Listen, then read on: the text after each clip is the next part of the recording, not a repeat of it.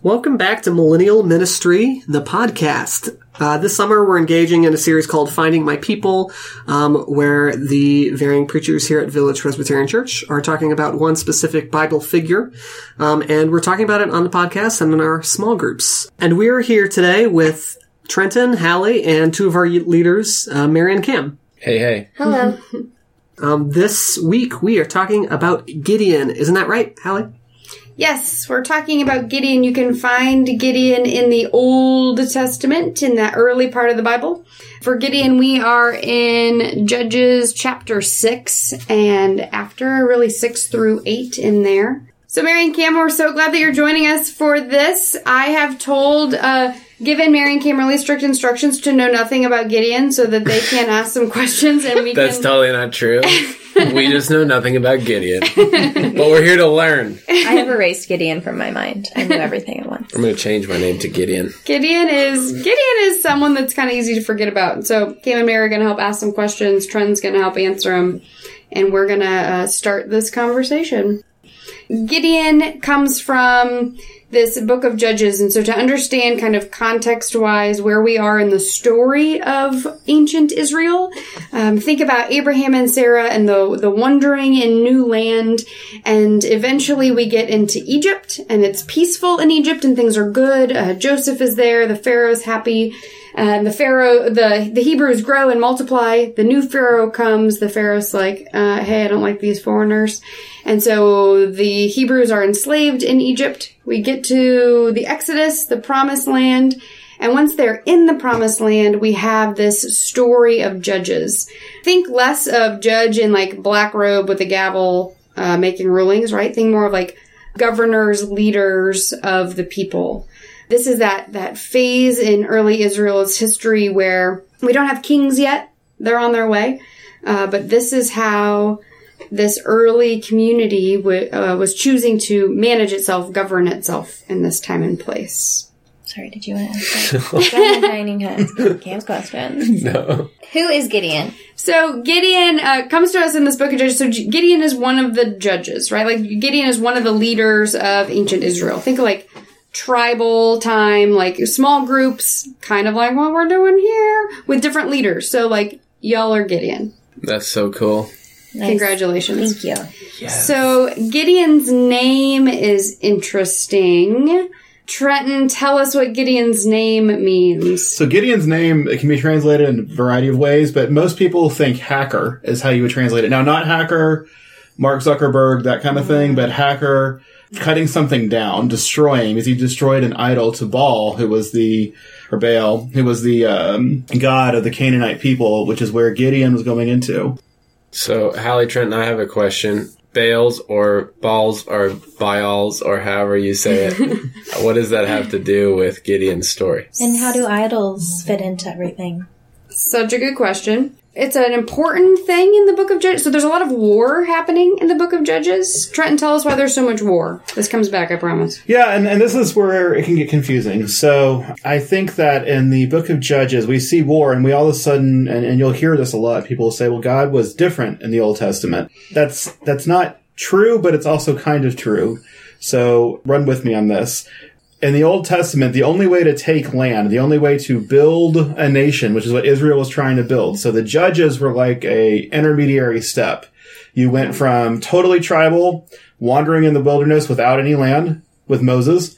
And then you got to the judges. You got Deborah. You got Gideon. You got all the judges. And after a while, the Israeli people are like, darn it, we want to have, be like other people. We want to, we want to keep up with the Joneses. We want kings. So we're in the middle. This is the, this is the, the transition period. And they're trying to build a land bank. And so they use religion. They use God or God uses them to conquer that, that land. And the only way to do it is to do it ruthlessly. Uh, so when you read the story of Gideon, you notice that he takes 300 people and just kicks some ass.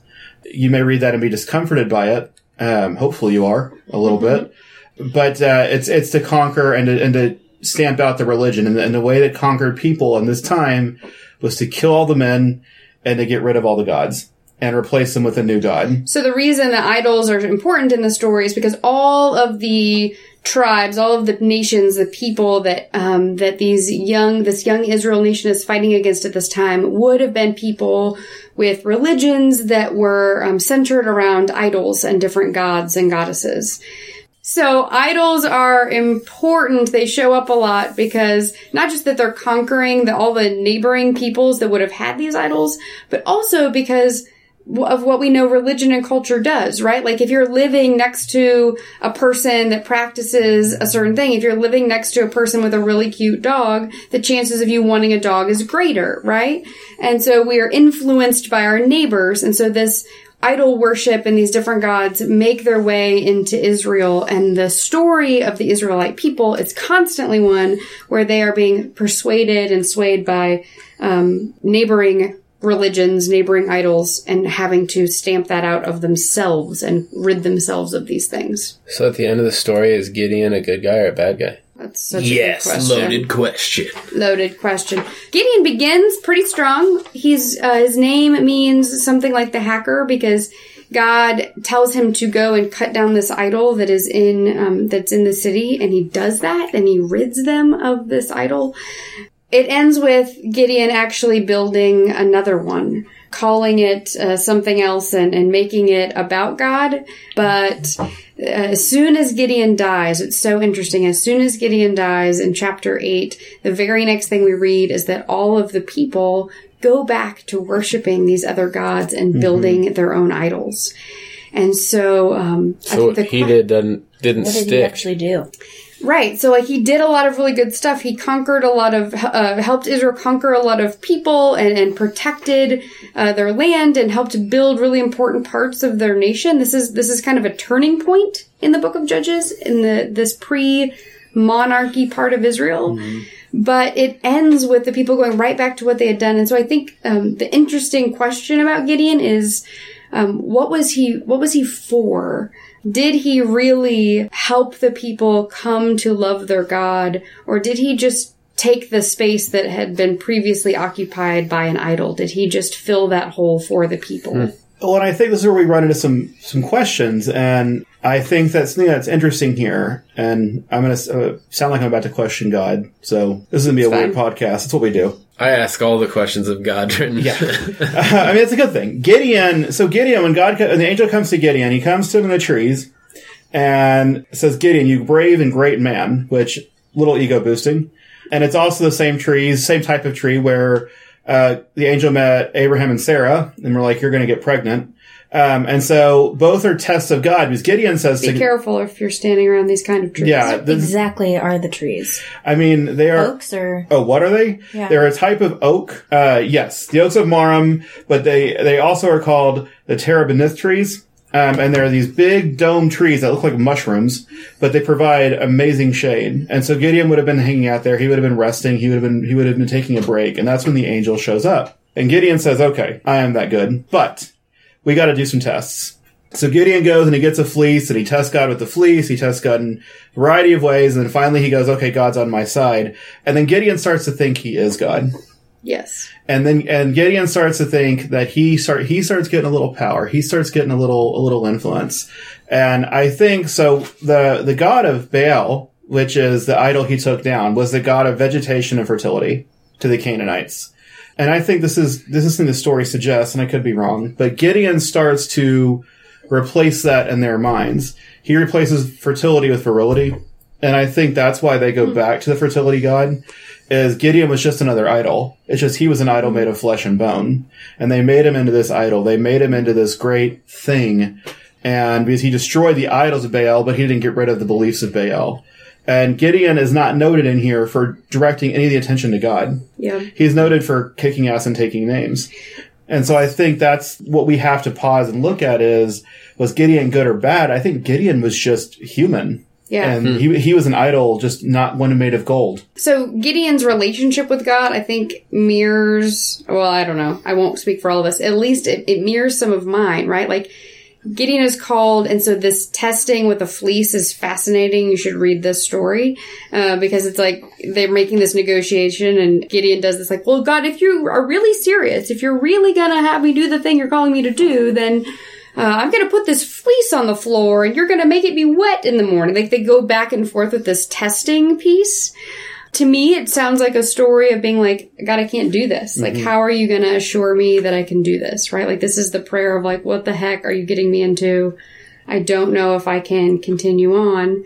And it ends very much with, you know, after some, some moments of success and victory with this, like, God, look what I did. Uh, like, forgetting that it was God that called and empowered in the first place.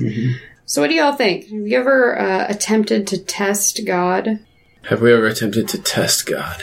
Yeah, I think in my own way, you know, but more so if to strengthen my own beliefs in a way, mm. more so to trust him through testing and not even like it's the stupid stuff that you do like growing up i would be like well if you do this then that means that mm. this is happening or whatever Yeah, but like, that, but that's kind of what that's en- entirely what Gideon does, right? Like, it's not even some type of profound like put smoke in the sky and mm-hmm. write out my name, or like I don't know, whatever a profound thing would be. It's like do this small thing and help me be sure that it is you. yeah So is God's response to that like you know I'm thinking about like when Jesus Christ like rose again came back and who was the disciple that had to like feel his his wounds that was um, Thomas. Thomas thinking about that like did God have that same approach with Gideon? You know like where it's like hey for me I feel like it's um like I know Pastor Tom says it every time at the end of a s- service. I think it's the passage in I don't know Mark or something but the guy that's like I do believe help my disbelief or whatever. That resonates with me because like that's my own testing of God. I want like I'm the yearning of like I want to buy into this, like I want to believe this, but I'm struggling, so help me out. Yeah, Is that how Gideon approaches it, or is it still self-service for himself? You know, or that's debatable, I guess. yeah. I see It's Trent to like kind of. hard to know. I but I think because Gideon is so much like so many of our faith journeys, I think it it's okay to say like I think it starts that way. I think it is a genuine like want for that trust, want for that relationship, and somewhere along the line, in the midst of all of the war, in the midst of all of his perceived victory. He forgets, he forgets the fleece, right? Like he forgets that relational piece of being like, yes and to God, right? Like, ha- God, all of this has happened and it is all you. At some point inserts himself into that victor spot and stops asking God to prove God's self, right? Like he stops saying, Hey, show me again, show me mm-hmm. again. He just starts to assume it's him. Mm. So I hope that our conversations about um, Gideon can be around that kind of wrestling struggle of a relationship. I, I have never met a person that has been like, yes, I trust God completely and I have no problems with that and I have never been led to doubt. In my experience, the people with the greatest doubt also have kind of the strongest faith because you're willing to do the wrestling with it.